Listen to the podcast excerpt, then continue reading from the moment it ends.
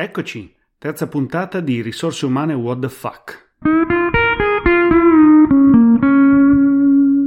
Alex Zanardi, Federica Pellegrini, Andrea Agassi, Roger Federer, Rafa Nadal, LeBron James, Michael Jordan, Ronaldo, scegliete voi se Cristiano o Luis Nazario de Lima.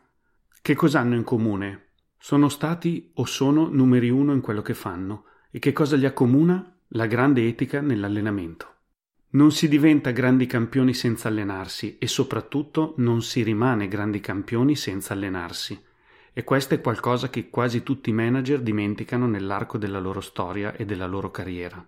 Ho incontrato un sacco di professionisti e specialisti nella mia vita che una volta che sono diventati manager hanno fatto un corso manageriale 4, 5, 6 giorni e poi basta. Non hanno mai più avuto tempo per studiare e aggiornarsi e allenarsi. Tutti i campioni che ho citato prima hanno una cosa in comune.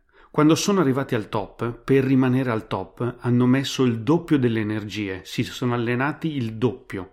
Non è che una volta che sono arrivati nella squadra più blasonata o hanno vinto un titolo, si sono seduti a casa a mangiare le patatine. Hanno continuato ad allenarsi con ancora più forza e vigore. E questa è una cosa purtroppo che non succede a molti manager. Quello che vi voglio invitare a fare è due cose. Uno, studiare e due, allenarvi e non smettere mai. Dovete rimanere curiosi, dovete incuriosirvi, dovete avere voglia di evolvervi sempre di più.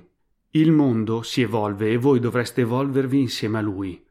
Quindi non raccontatevi la favola che non avete tempo. Se è una cosa importante il tempo lo trovate.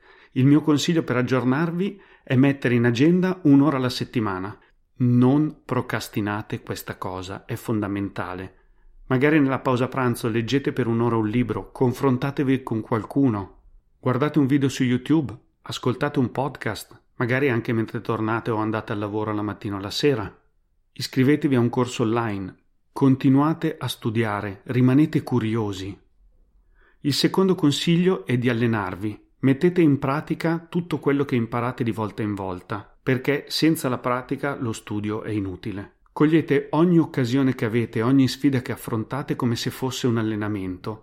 Certo, lo so che è più facile parlare col collaboratore che vi è più simpatico e che tiene la vostra squadra, ma dovreste andare a parlare con quello che vi sta più antipatico e quello con cui avete meno affinità. Dovreste cogliere questa opportunità per mettervi alla prova e migliorare sempre di più ogni volta. Non fate la riunione di budget o il performance appraisal col pilota automatico, analizzate quello che state facendo e cogliete ogni spunto per potervi migliorare. È questo che fanno i grandi campioni. Trovano ogni piccolo spunto per continuare a migliorarsi e rimanere il numero uno e dovreste farlo anche voi come manager.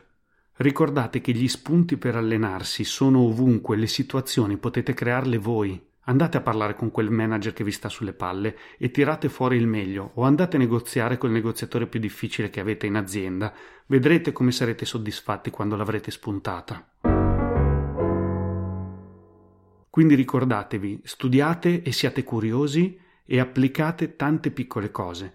Con tanti piccoli miglioramenti si diventa dei manager eccezionali, così come i campioni sportivi diventano eccezionali rifinendo, rifinendo e rifinendo ancora quello che fanno ogni giorno. Maurice Green, il campione olimpico dei 100 metri piani alle Olimpiadi di Sydney del 2000 e vincitore di 5 medaglie d'oro ai campionati del mondo, diceva Per essere il numero uno devi allenarti come se tu fossi il numero due.